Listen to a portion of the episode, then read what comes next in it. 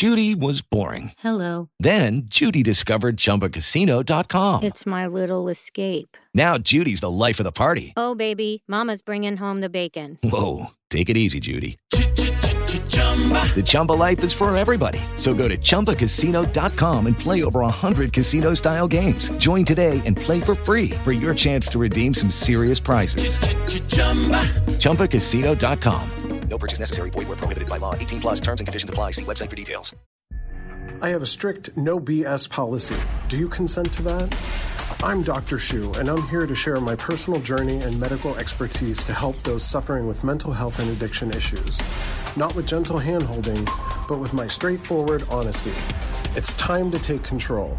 No more excuses. Cut the bullshit. It's time for breaking through, and it starts now. Welcome to another episode of Cut the Bullshit Breaking Through with Dr. Shu. I'm your host, Dr. Shu. And as usual, we're cutting through the bullshit today uh, to give you the tools on your recovery and your mental health journey. Today, we will be chatting with two folks, uh, one here in the studio and one by Zoom. Uh, we have Alexander Rodriguez um, from uh, the show On the Rocks, another podcast, and we have Frank King. Um, we'll be chatting about suicide prevention, triggers, and overcoming obstacles on your journey. Sounds deep and dark, doesn't it? Well, to lighten things up, Frank is the mental health comedian and former writer for The Tonight Show and comedian who speaks on suicide prevention and knows what the barrel of his gun tastes like. Lots to chat about there. Uh, so you know, this week has been uh, been interesting, um, as they usually are. Um, you know, I'm in the middle of some big moves in my life, um, physically and career wise. Um, in the past two weeks, I've moved my uh, my house in Hollywood, and I've moved my house in San Diego, um, and it's it's been crazy. And you know, for me, um, the first thing I always have to do is is my my safe zone and my my safe space. And for me, that looks like uh, making sure that my bedroom's put together. My bedroom has to be put together. That's my safe zone. That's how I know that uh, everything's going to be okay. That's my retreat. Um, and that's where I can get to, even though there's boxes and, and shit everywhere, my bedroom is the safe zone. And, you know, um, big changes like that can bring up a lot of triggers for folks. Um, you know, and, and having your, your support network available is the best thing to help you during those situations. Um, when I'm in big changes and moves, I get my friends to come over, um, just for shits and giggles. I, I, wouldn't dare ask them to touch a box or, or move anything, but to, to keep the levity of the situation and, and provide some comic relief, just like Frank provides some comic relief. Um, so remember that, you know, have your support system, have your um, your circle ready, and and have those things um, available when you're making these big changes. It helps bring everything together. Uh, I'd like to introduce uh, my in-house guest, Alexander Rodriguez. Hello, hello, hello. How are you doing today? you know, I I'm great. We just we just had a, a, a great meal over at the smokehouse. Oh, yeah. And we got to talk about some real stuff. I'm really excited to talk um, on your show specifically. What I love about your show is that everybody's welcome. Um, you know, you don't just reach out to people going through sobriety. You reach out to people going on through through so many different aspects of their journey. That's right. Um, and you know, today's topic really interests me because I'm known as the funny guy. That's just what I am. I'm Right. the life of the party. My podcast, On the Rocks with Alexander, we drink with celebrities and we yuck it up. But there's this side to the entertainment industry um, that we begin to hear more about, you know, especially with Robin Williams, uh, that there is this dark side for uh, comedians, especially, that there is a serious depression issue. And it's something that we're so afraid to talk about. Oh, right. Absolutely. Um, I know that I haven't really addressed it, and so that's why being on today's show is uh, is very interesting and very Im- important. Well, thank you so much, Alexander, for being here. And now I'm going to cut over to our special guest, Frank King. Frank was a writer for The Tonight Show with Jay Leno for 20 years. He's had two aortic valve replacements, a double bypass, a massive heart attack, three stents, and lived to joke about it all. I have to take a breath after that. um, so he truly is funny at heart. Uh, he's fought a lifetime battle with depression and thoughts of suicide, turning that long, dark journey of the soul into a TED Talk a matter of laugh or death. In sharing his insights with corporations, associations, government, and college audiences, he uses the life lessons from all the above, as well as lessons learned as a rather active consumer of healthcare, both mental and physical, to show how attendees can turn their messes and stresses into successes. Please welcome Mr. Frank King. Hello, Frank King. hey, guys. So, Frank, before we get to the nitty gritty, how did you get into the world of comedy? I told my first joke in the fourth grade. Oh, there you go. Kids laughed, teacher was hysterical, and I thought I'm going to be a comedian. 12th grade, I did the talent show. Nobody had ever done stand up before at the talent show. It was 1975, kind of the beginning of the comedy boom. And by the time that Leno moved out to Los Angeles and Letterman, those guys, and I told my mama I'm going to be a comedian. And she said, son, you're going to college first. I don't care what you do when you get done. You can be a goat herder for all I care, but you're going to be a goat herder with a college degree. So I went to UNC Chapel Hill, got a couple of degrees, and then moved my high school and college sweetheart to San Diego to work for her father's insurance company, which is what she wanted me to do. Mm. And uh, we shouldn't have gotten married. We had nothing in common, but you know what they say, opposites attract. She Exactly. sometimes, Frank, sometimes. Wait, did you, did you say she was pregnant? Yeah, so she was pregnant. I wasn't. Um, well, Yeah. that's a good thing. Thank you. Yeah, I know we actually never had any kids. And the way it turned out, I mean, we were divorced within four years, 11 months, and 19 days, but who's counting? Anyway, um, married miserable, going to church miserable, not going to the comedy store there in La Jolla where I thought I belonged, you know, doing it mic night. And so uh, I realized I was suicidal. And if I didn't change something and soon, I was going to kill myself. And so I thought, well, what the hell? I could quit my job, divorce my wife, try comedy. If it works, great. If it doesn't, hell, I can still kill myself. That's the subject of my fourth TEDx talk called Suicide, the Secret of My Success, Dead Man Talking. Oh, And that suicide got me into comedy because I had nothing to lose. I, I could Right. put it all on one roll of the dice and hope for the best. Well, I have to say, you know, stand up comedy, um, it's one of the most naked experiences that you can have because we know that audiences vary so much, whether they've had too much to drink or you just have a bad audience and it's not necessarily anything that you've done. But I think it's one of the hardest things. I, I did it once and I almost wet my pants and I was like, this is just not for me. and it's funny dealing with this kind of duality with, with your depression to be so confident to step on stage. I mean, that takes guts and that takes a certain energy. And to know that this dichotomy of depression was going on behind the scenes, you know, that's something that the audience just never sees. Yeah, and for me, actually, I believe that the uh, major depressive disorder and something called chronic suicidal ideation that I have is simply the flip side of my comedic ability, creativity, imagination, because the wiring's all the same. I can teach you to write stand up, I can teach you to perform it.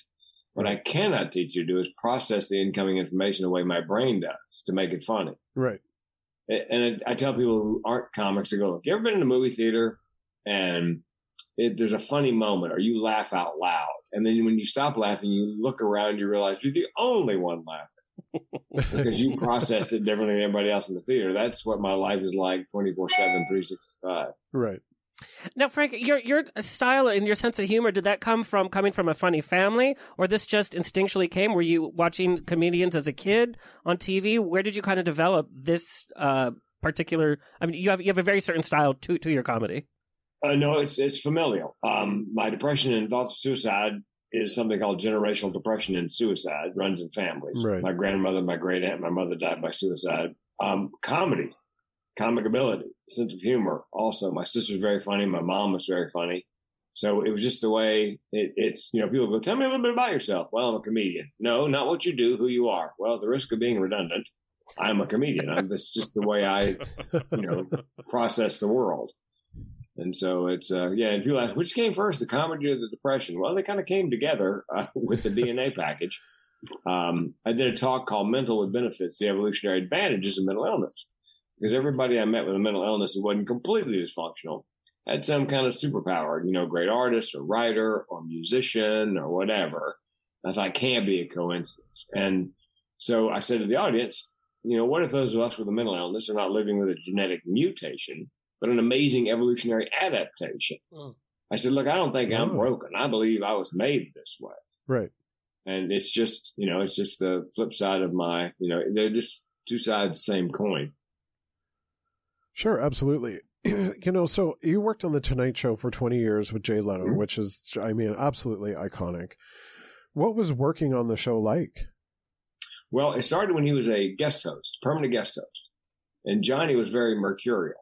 He would come in on a Friday afternoon and tell the staff, I'm taking next week off. Well, that meant Monday was Best of Carson rerun, and Jay had four nights, four monologues, 18 jokes per monologue to come up with essentially over the weekend.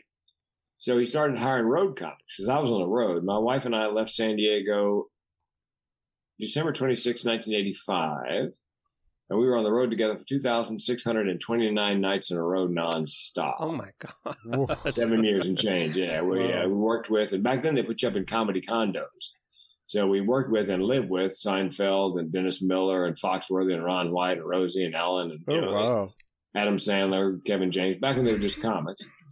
And so Leno started hiring road comics to write jokes on spec, you know, sign up independent contractor for him. Right. And then I was pumping in a dozen, two dozen jokes a day when he needed them for filling in. And then when he got the job for real, he let a bunch of the contract labor go, but he kept me and a couple other guys on to continue writing. Uh, and I had two jokes on his very first show when he took over, that first night when he took over for Carson. Oh, I wow. had two jokes in the monologue, which is my the, kind of the high point of my writing career. What was it like hearing your jokes uh, for the first time on screen with c- coming out of Jay Leno's mouth? Uh, you, you obviously were watching it as as everybody else was. Oh yes, um, I'm. I go to bed early, so I would. I mean, we traveled with a VCR and a fax machine. We traveled heavy. And I would, oh yeah, back in the day, we moved in uh, wherever we were, and uh, you know, it's like kind of like a lottery. You know, you go to bed, you wake up next morning, you're you know, rewind the tape, and start the monologue. Well, everybody's working from the same source material, the newspaper. Yeah. right. So you hear the premise. He does the premise, and you're thinking, "Oh man, I wrote a joke on that. I wonder if my punchline is going to be the, you know, the one he chose." And what I would do is I would sometimes put something in the joke that was not actually correct. Like uh, let's say the percentage quoted in the joke was 17% of whatever. I put 19%. So that, that if he did the punchline and had 19% in it, I knew that was my joke. Ah. Yeah, okay. Yeah, and there was one that he actually did. When you write with somebody like that, the idea is you try to to write in their voice, Right. so people don't notice that somebody else perhaps wrote it. And there was one joke, and I cannot recall what it was, but he did it word for word, syllable for syllable, just once. The rest of them were close, but um, and the technique I used, one of the techniques I used to write jokes, I would write down all the premises he had in the monologue. The night, you know, the next morning, I write down the premises. Well, we know he likes the premise, so what I would do is see if I couldn't come up with a better punchline or another punchline for the same premise, which up my chances of getting it bought because he already likes the premise. And the one that I remember is, um, yeah, you know, the uh, Swiss, um, they opened a, a condom factory in Switzerland. Uh, do we really want to buy condoms from a country that makes uh, cheese with holes in it? And I thought, no, there's another joke there. So what I sent in, which he did, was, uh, yeah, the Swiss, I got this condom factory. Um, but you know the Swiss. Uh, it's not just a condom; it's a condom, it's a corkscrew, it's a screwdriver, a little pair of scissors. So you knew you liked the premise. Yeah. Yeah, the, the two I had on the Tonight Show, at the, the first show he did after Johnny left, uh, one was um, a guy got stung to death by bees in Texas. Yeah, a guy in Texas uh, got stung to death by uh, bees. Uh, it turned out they weren't killer bees. Uh, they were just ordinary honeybees upset over the Rodney King verdict. Lord. Yeah. Wow. Hot topic. Yeah, the other one was uh, Dan Quayle said that Murphy Brown. You guys remember the sitcom? Oh, yes, of course. Yeah, she had a child out of wedlock on the series. Yep. That was part of the series. And he goes, uh, Dan Quayle said that Murphy Brown having a child out of wedlock, you know, mock the importance of fathers. And then Quayle said, Where would I have been without my dad? Well, the joke writes itself. My guess, my guess, uh, Vietnam. And, you know, Oh boy. You know, Frank, a lot of people don't realize, you know, the life of, of a comedy writer. I'm, I'm friends with a lot of current uh, sitcom writers and also on, on comedy shows. It can be a very isolating kind of experience. You know, you think you're in the industry and that you're hanging out with the celebrities and you're hanging out with the host and it's all glitz and glamour. It, it can be so isolating at times because you are shut off frantically trying to write all these jokes and then it gets played to an audience, but you don't reap that energy benefit like a performer does at the end of a performance. And the next day it's the same thing in a writing room or on your own writing.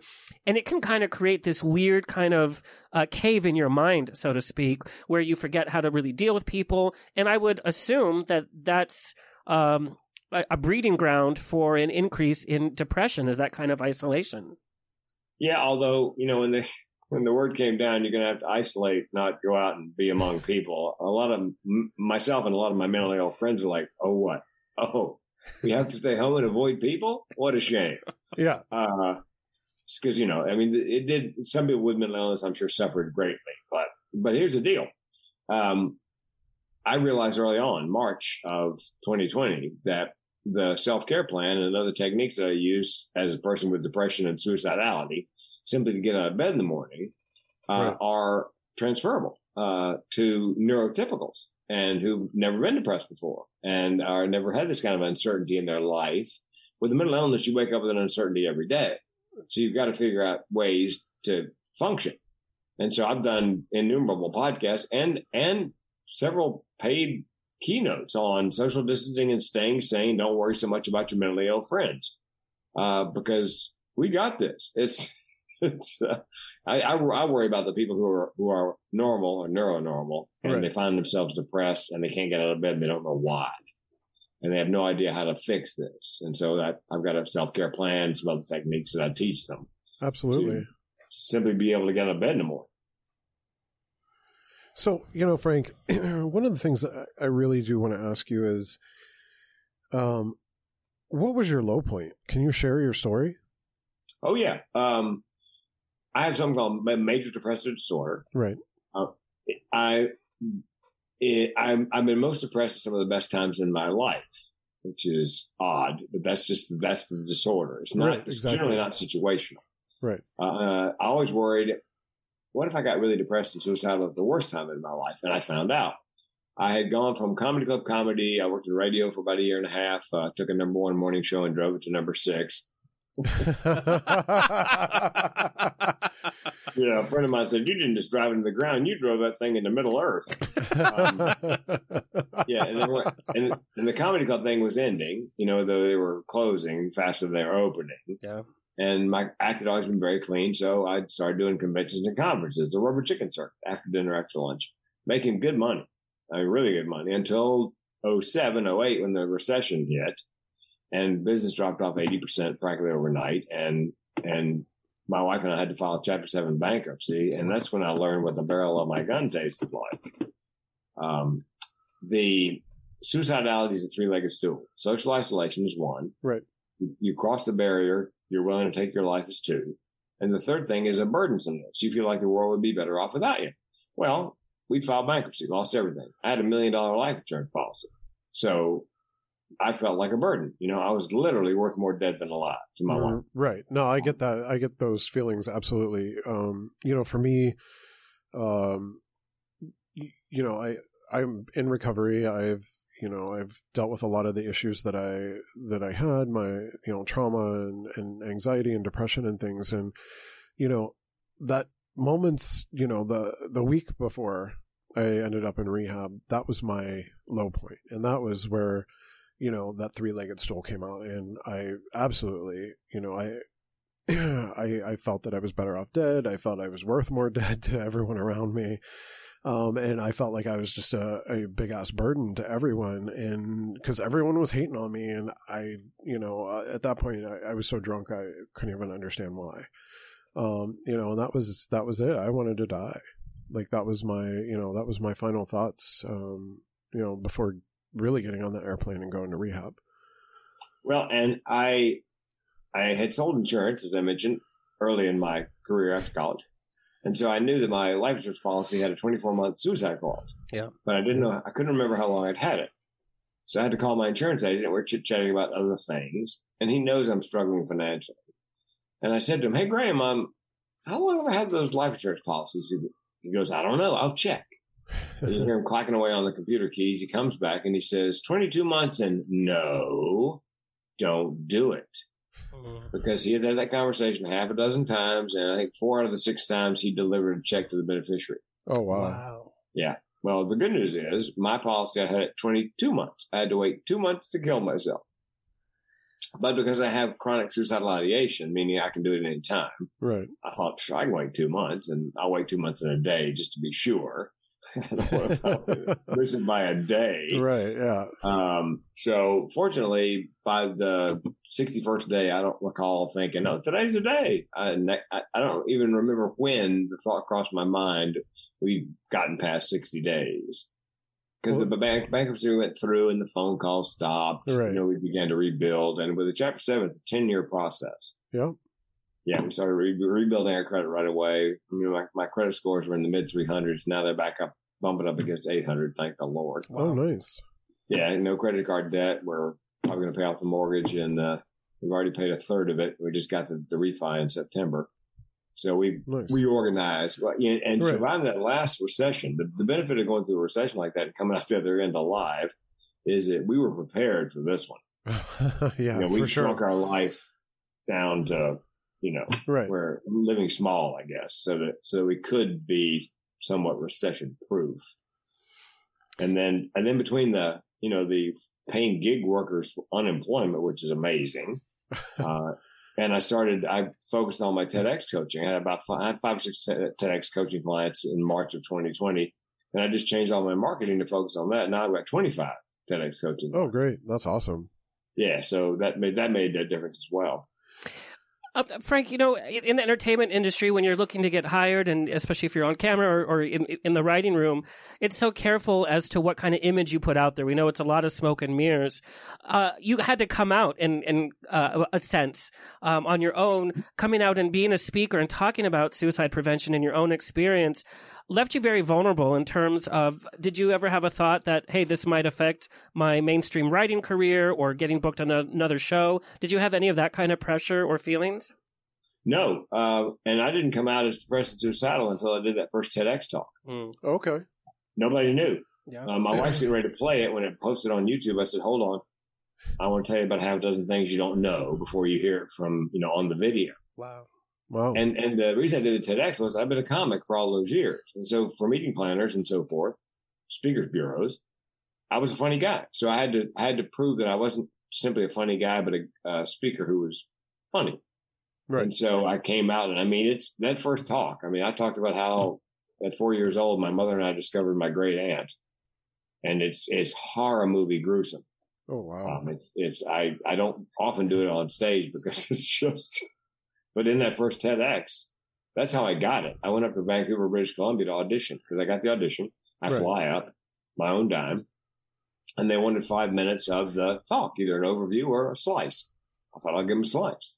So I talk about my mother finding my grandmother had passed away, and then my great aunt. My mother couldn't reach her on the phone, got worried, so she bundled me into the car. At four years old, we drove over to her house, let ourselves in, and it's you know, cue the scary music. And at Um, four years old, oh I, I can't even imagine what that does um, to your psyche and growing up. I mean, that's um, that image Well, just must have yeah. been ingrained in your memory. If you'd like to hear the story, Well, I mean, Sure.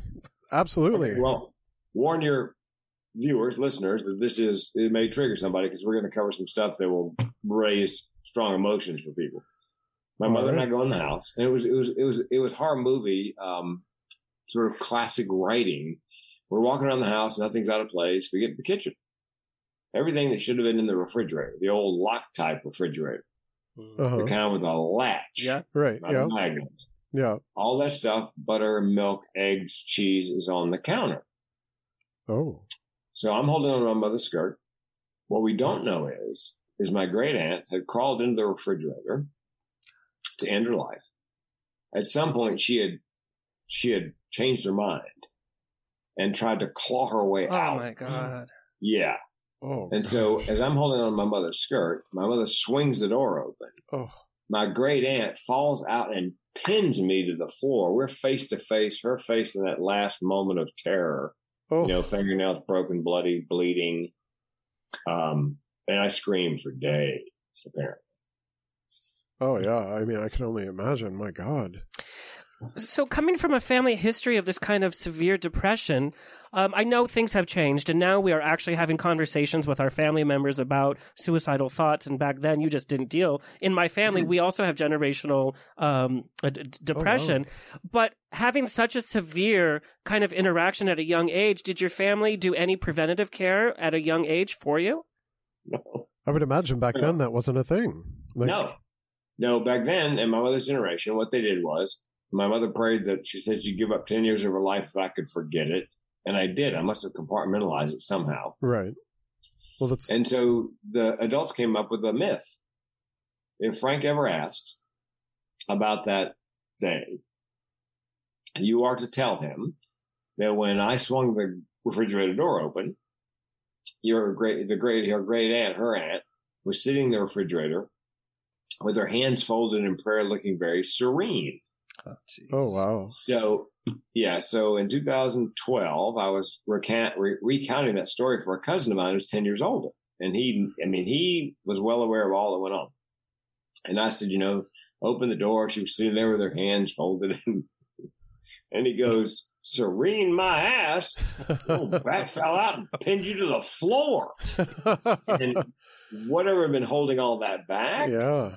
just broke away. And I, all of a sudden, I'm getting chills, uh, hair standing up all over my body. I'm back there again, face to face with somebody said to me, You ever been impacted by a suicide? Yeah, the old bitch fell out on me.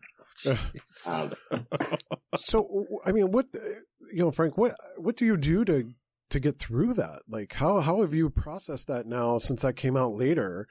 And and, and what do you do to to make sense of that and process it and get through it? well, again, back to a self care plan. Um, I've never had any therapy for that particular incident because I think because I, there was such a great distance between time it happened and the time it came back to me. Okay. You know, I, I had distance. You know, tragedy plus time equals comedy. Um, and I used that comedy in my first TEDx. My grandmother killed herself with an old gas stove. She blew out the pilot light, Oh. and and my my great aunt used a refrigerator. I said to the TEDx audience, "What is it with my family and major appliances? right. You know, I drive past Sears, I get choked up. Oh. Lord. Oh. Yeah. Oh man, it's dark. when I was doing the research for the TED, I thought, well, I'll see how other people handle the topic of suicide in a TED talk. So I went on TED, typed suicide in the search box, figuring it'd be, you know, probably dozens, if not hundreds of Yeah. Talks. Three talks on suicide. Three out of the out of the hundreds of thousands of talks. Wow. And I said this to the audience, and then it hit me. Well, duh. If you're really good at suicide, you're probably not going to be recording a TED talk.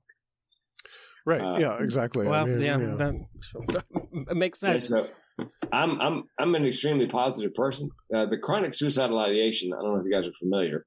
hmm Uh, it's it's a coping mechanism. Right. It's just the way my brain works. Uh, a couple years ago, my car broke down. I had three thoughts: get it fixed, buy a new one, or I could just kill myself. It's always option C on the menu. Right. Um, Absolutely. yeah, and it's just always there. And so it's not really a serious thought.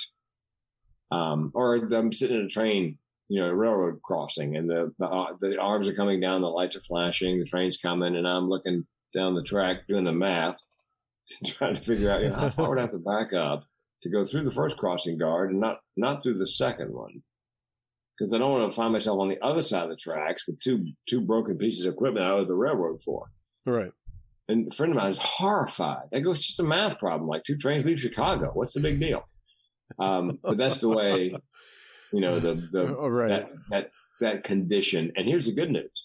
Every time I've spoken since 2014, there's been somebody in the audience who has chronic suicidal ideation. Oh. They don't know it has a name. They think they're some kind of freak and all alone. And when Right. I say, get it fixed, buy a new one, and I could just kill myself, a young woman came up at a college show. She goes, I, I enjoyed your keynote, but it made me weep.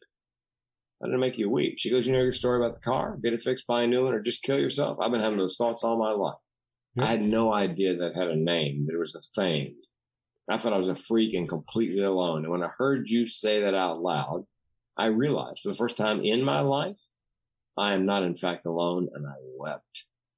Wow. Yeah. So, Frank, what do your fans tell you the most? Um, that that the to see a guy on stage who's not a clinician talking about things that guys don't normally talk about, Right. um, emotional things, mental things, um, that vulnerability is extremely powerful.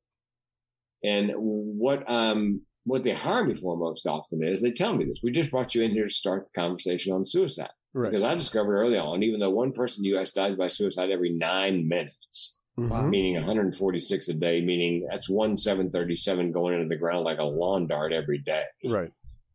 Nobody talks about it unless you bring it up, and then everybody's got a story. And by bringing it up and telling my story and getting a little choked up, it gives people in the audience permission to give voice to their experiences and feelings surrounding depression, thoughts of suicide without recrimination. I'm giving them cover to come out. Right. Exactly. Yeah, which is very therapeutic for me. You know, I want to ask from from the outside. You know, both both of you dealing with these kind of suicidal uh, times in your life. As a kid, I was always taught that suicide is such a dark, ugly thing. I mean, even the Catholic Church wouldn't let you get buried in a or even have a service in church if you committed suicide because it was considered one of the most heinous things that you could do. And so there was the stigma. But a statement that always circles in my mind is how selfish does somebody have to do to commit suicide? And I want to know, especially Frank, you being at that moment in your life, um, what do you say to a statement like that? How can somebody from the outside like me understand somebody's psyche at that point in time? Well, and Dr. Shoe um, spoke of it, and I talked about it earlier. It's that sense of burdensomeness. So from the Right. outside looking in, it seems very selfish. Mm. But uh, the good doctor will tell you, I'll bet, and I'll tell you that because people say, you know, what what weren't you thinking about the people you're leaving behind? Oh, absolutely. Yeah. Absolutely. I thought, and Dr. Shoe thought, They'd be better off. leaving behind. We, it's almost a selfless act, irrational but selfless, Right. and that you firmly believe they will be better off without you. Right. Almost like martyrdom in a way. Like Yes, exactly. You know, and you know, offering bucks. myself would make everything better for everyone else. Yes, every now and then somebody say, "There's no solution for that," and I go, "Yeah, there is, but you're not going to like it." Right. Uh, but that's why, yeah, and it's nothing. Another thing you hear is it's an act of cowardice because it looks like you're bailing out, leaving leaving everything behind for other people to clean up. But the I'm not sure if you're a coward that you can take a nickel-plated Ruger 38 loaded with Federal Hydra-Shok hollow points, pull the hammer back, and slip that in your mouth. Right. It's it's it's something. I mean, it takes guts to you know to pull the trigger. Fortunately, I didn't. Spoiler alert.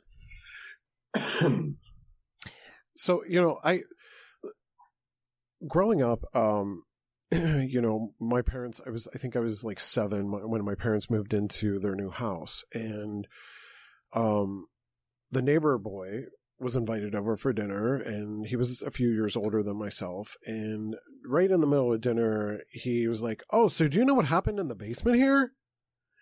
And my parents were like, Shut up, shut up, shut up. He doesn't know. And he obviously missed the cue and he went on the story about how the previous owner had shot himself in the basement. And, um, you know, he, he had cancer and he was actually setting it up to kill his wife first and then him. Ooh. Um, yeah. And the, the trigger was a hairpin trigger and it went off and just shot him. Um, but yeah, I will never forget, um, uh, learning of that. You know, at, at seven years old, like, you know, you really sort of don't understand it. Um, and I also never forget my mom going down into the basement after we moved in, uh, and turning on lights and putting up spotlights because she was going to clean and there was still oh, stuff there. Um, the the cleaning company that was hired didn't really do it, and and the wife was so old that you know she didn't never went down the stairs to see. Why do so many suicide victims choose such a violent way to go? Well, actually, um, women attempt three times as often as men, Right. but men tend to complete. Which, by the way, is the current. That's the you know the verbiage Right. mental health people use uh, not commit but complete or or die by suicide. Um, men tend to complete because they use a firearm. Right. You know, there's not much coming back. If I pulled the trigger with loaded to federal Hydra-Shok hollow points. Right. Yeah, that, I yeah, I No those, coming back from that. I used to have those in my 45, so yeah. Attaboy. Well, and you know, there are in the United States, especially there, you know, the the sheer number of weapons, guns, right. and well, depending on what state you live in, relatively easy to get your hands on one. So, yeah you know, uh, again, being in, in the entertainment uh, business, I have a number of friends who suffer from depression. And when people were talking about this around me, my natural instinct was like, oh, you know, you're feeling depressed. You know, let's rent a movie. I'm going to come over with pizza and I'm going to get you in a good mood, or I'll tell you some jokes and using comedy. I, I, I was and still am so unaware as to uh, what depression really is. What can somebody uh, on the outside do to help or be there or even better understand this disease? Well, first thing people ask me all the time, I've got a friend with depression. What should I say to them? I say, well, first of all, don't say anything. Just listen. Just co-sign whatever bullshit they're waiting for. Because that's what I do. I tell, I put my phone number, my cell number up on the screen every every keynote. Right. And I said, look, if you're suicidal, call the hotline. If you're just having a bad day, call a crazy person. Here's my cell. It's true I'm just going to listen. I'm going to listen non-judgmentally. I'm not going to do what they call it, what they say, what they call in the mental health business, should all over you. You should do this and you should do that. You should try fish oil.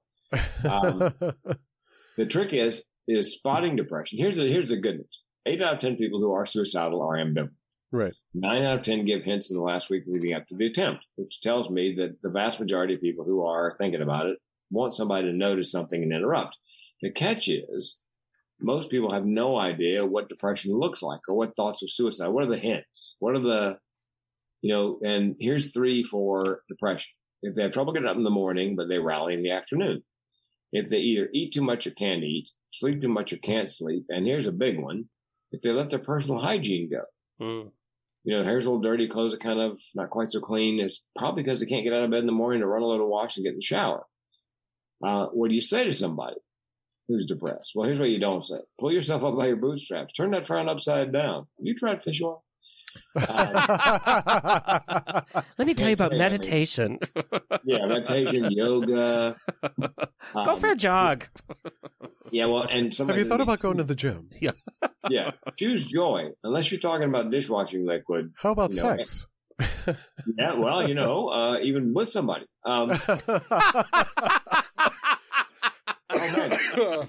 That's the only TED talk I ever got a standing ovation for. It was called Mental Health and the Orgasm Treat Your Depression Single Handedly. oh, that sounds fabulous. I got, and I got a, um, and the, the joke that got me the standing ovation was, and my wife hated it. So don't do it. I go, no, it's going to kill. I said, um, do you, in the middle, in the middle of talk, apropos of nothing, I just stopped and went, do you guys know why they call an orgasm an orgasm? And they're looking at me like, no. And I said, because nobody can spell and it kills. oh, that, that's perfect. So, um, I have to tell you, you know, again, and this is what I love about your show, Dr. Shu, is, you know, I don't necessarily categorize myself or subscribe to all of the topics, but when you start talking about this, like I've been able to talk to you, Frank, and you, Dr. Shu, you start reflecting on your own life and how it fits into your own life, whether I'm probably not clinically depressed, but um, this makes sense in my own life and, and people around me. Uh, one of the questions I have is if you know it's in your family, now that we're talking about it and there is medical help and um, and you know therapy how would you deal with somebody very young such as four going through a traumatic experience? How would you kind of set up that preventative care? Or how would you even start that process so that it is not um, a moment of suicide down, down the line? Yeah, because if you're that close to suicide, um, and you already are hardwired for depression, thoughts of suicide, the chances of you taking your life or at least attempting it go up. Right. So what what should happen today is even at four, she begins some extremely intensive therapy to, to help help the child process what they've seen. Right. You know, exactly. age appropriate. Yep. And and continue, um, you know, through elementary school, probably into middle school, maybe into high school, because you know if you treat those things early, the long term outcomes are far better. Oh yeah, absolutely. You know, And burying, getting ahead of that. burying it. yeah. Um, You know, But- I, and but- that's you know, Frank. So that's something you know. I, I think you and I sort of come from that that generation of we just push it in and bury it and p- pump it down and box it up and put 500 cinder blocks on top of it so it doesn't come back out.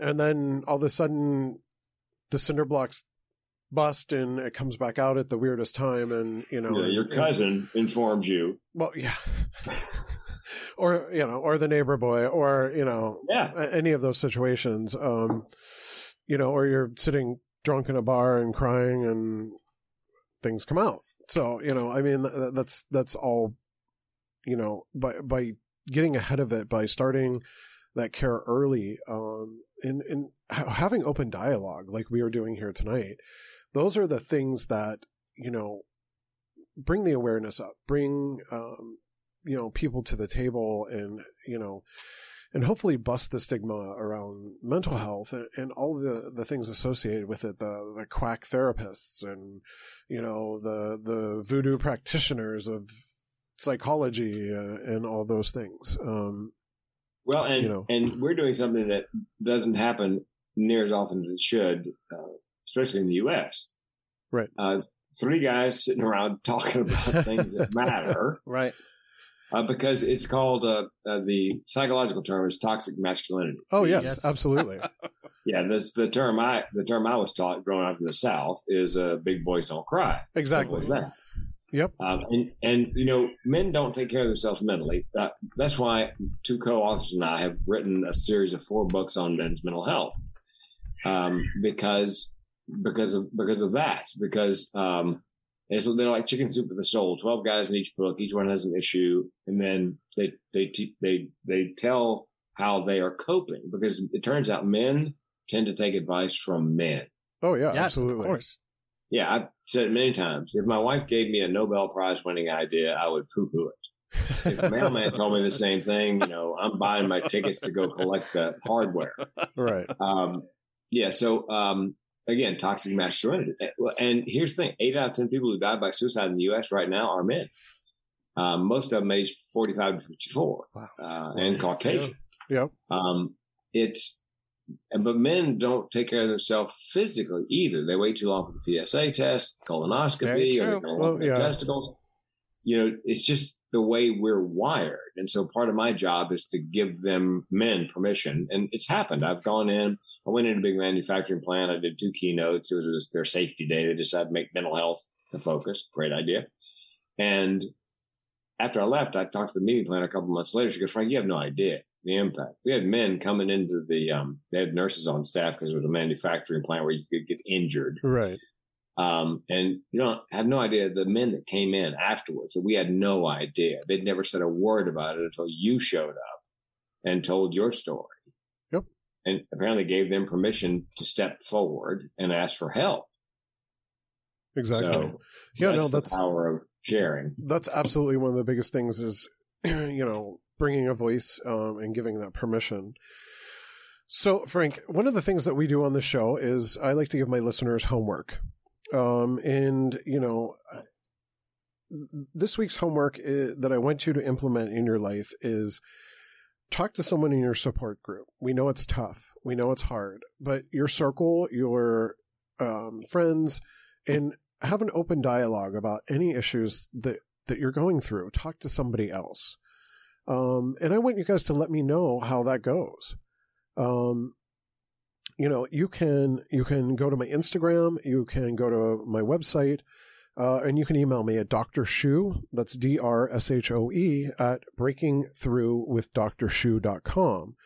And I, I went in, I, I want to know how that went for you. Um, you know, we're hoping that that Frank and I and, and Alexander have been able to give you some voice to open up and, and be honest with somebody that's close to you that you can have an open dialogue with and and look at you know look at possible issues or, or things that may be you know coming up for you um you know again back to this week of changes for me um, you know, I've had to I've had to come to the table and I've had to open up to my friends and talk to my friends about things that you know I I feel overwhelmed. I feel you know different different you know scenarios and being able to express that and talk about it.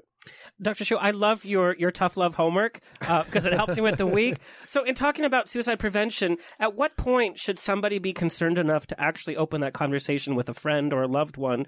At, at like, what's the biggest red flag when it becomes that, hey, I'm just going through a tough time, to it being, hey, this is something you really should pay attention to? Well, again, um, people will say, you know, he, he died by suicide and never gave a hint, had no idea. How come right. I didn't notice anything? Well, because you didn't know to look for. Yeah. Here's some things you can you can look for. You know, if they're not forthcoming about their suicide out. Right. Um, if they um, are collecting the means, that's an obvious one to die by suicide, whether they're stockpiling medication or buying a firearm. If they're getting their affairs in order. If they are giving away prized possessions, because they want to make sure that prized possessions go to the people they want them to go to when they're gone. Uh, and if you give away a pet, that's top of the pyramid on prized possessions. Oh, uh, wow. uh, they they're constantly googling death and dying, or death and dying appears as a theme in their artwork, their music, their writing. Uh, here's a counterintuitive one that's very dangerous. They've been depressed for a long time, and you know this and all of a sudden they're happy beyond measure for no apparent reason. Well, you're relieved because they're finally happy. The problem is they may be happy because they've chosen time, place, and method. Right, they have a plan. And, and a lot of people don't realize that suicide isn't so much about killing yourself most often. It's it's more about killing the pain, ending the pain. Right. And so if they've chosen time, place, and method, then they know the pain is finite. I'm I'm speaking in Colorado at a I'm doing a comedy show to raise money for a National Alliance Mental Illness chapter, and the executive director had some financial issues, personal and professional, and he planned his time, place, method down to the smallest detail. Wow, that was the only joy he had at the time was making plans. Right, and so yeah, it's it's it's all about. Somebody said to me on a ship one time about substance abuse disorder he goes, Frank, you know the connection between suicide and, you know, addiction? Uh, and I said, no. I mean, I know the obvious answer, but he goes, well, it's it, in suicide and in a substance, uh, you know, use disorder. It's all about killing the pain. Right. Exactly. So, yep. Killing the pain, uh, self medicating, all those things.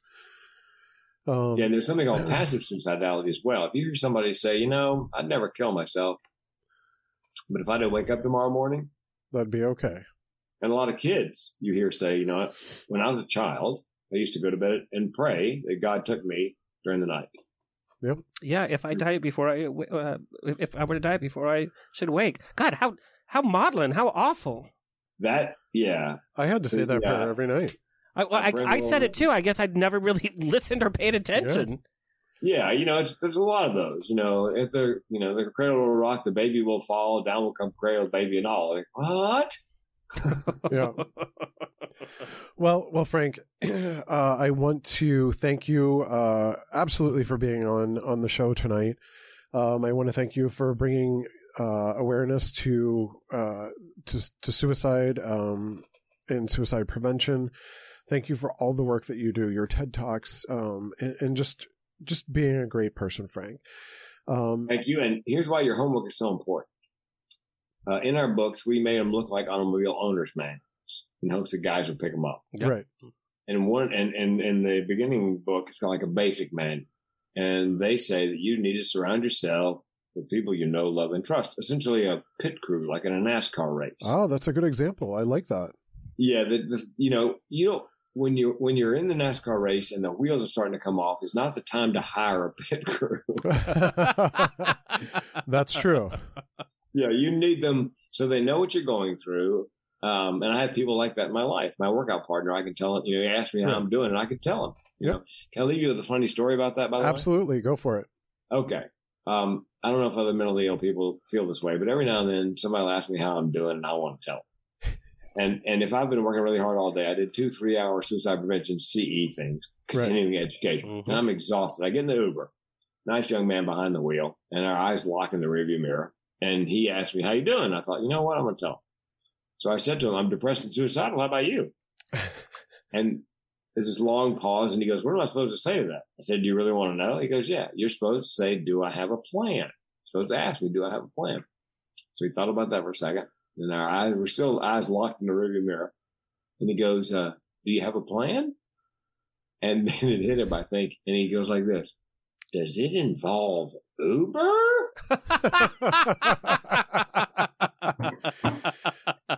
you know, I, I, you you bring up a great point. I mean, don't I would think that Uber would try and do, you know, the, the rideshare companies like that would try and do a little bit of communication um, or training regarding Because you regarding never that. know Because, what you're.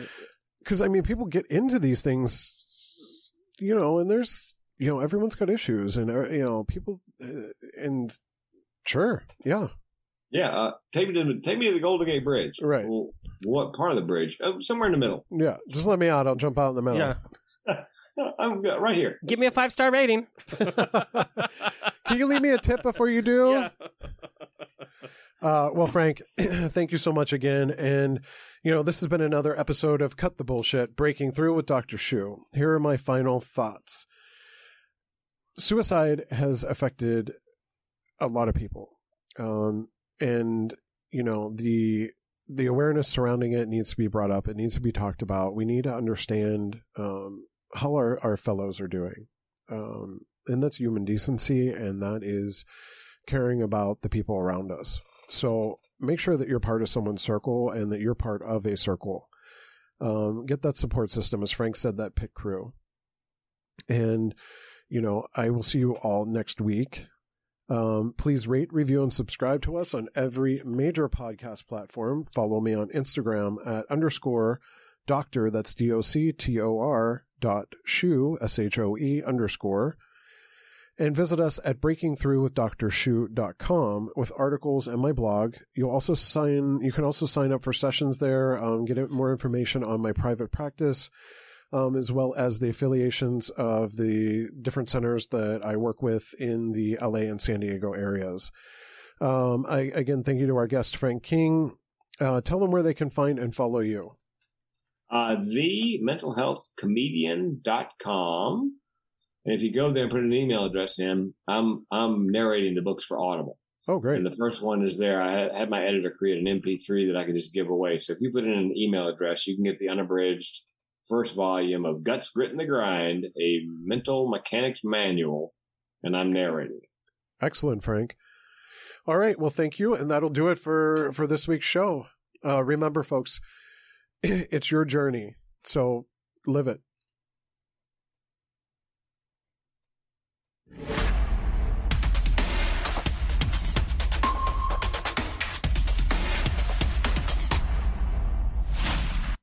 Hey guys, it is Ryan. I'm not sure if you know this about me, but I'm a bit of a fun fanatic when I can. I like to work, but I like fun too. It's a thing. And now the truth is out there. I can tell you about my favorite place to have fun Chumba Casino. They have hundreds of social casino style games to choose from, with new games released each week. You can play for free anytime, anywhere. And each day brings a new chance to collect daily bonuses. So join me in the fun. Sign up now at chumbacasino.com. No purchase necessary. Group. Void were prohibited by law. See terms and conditions. 18 plus.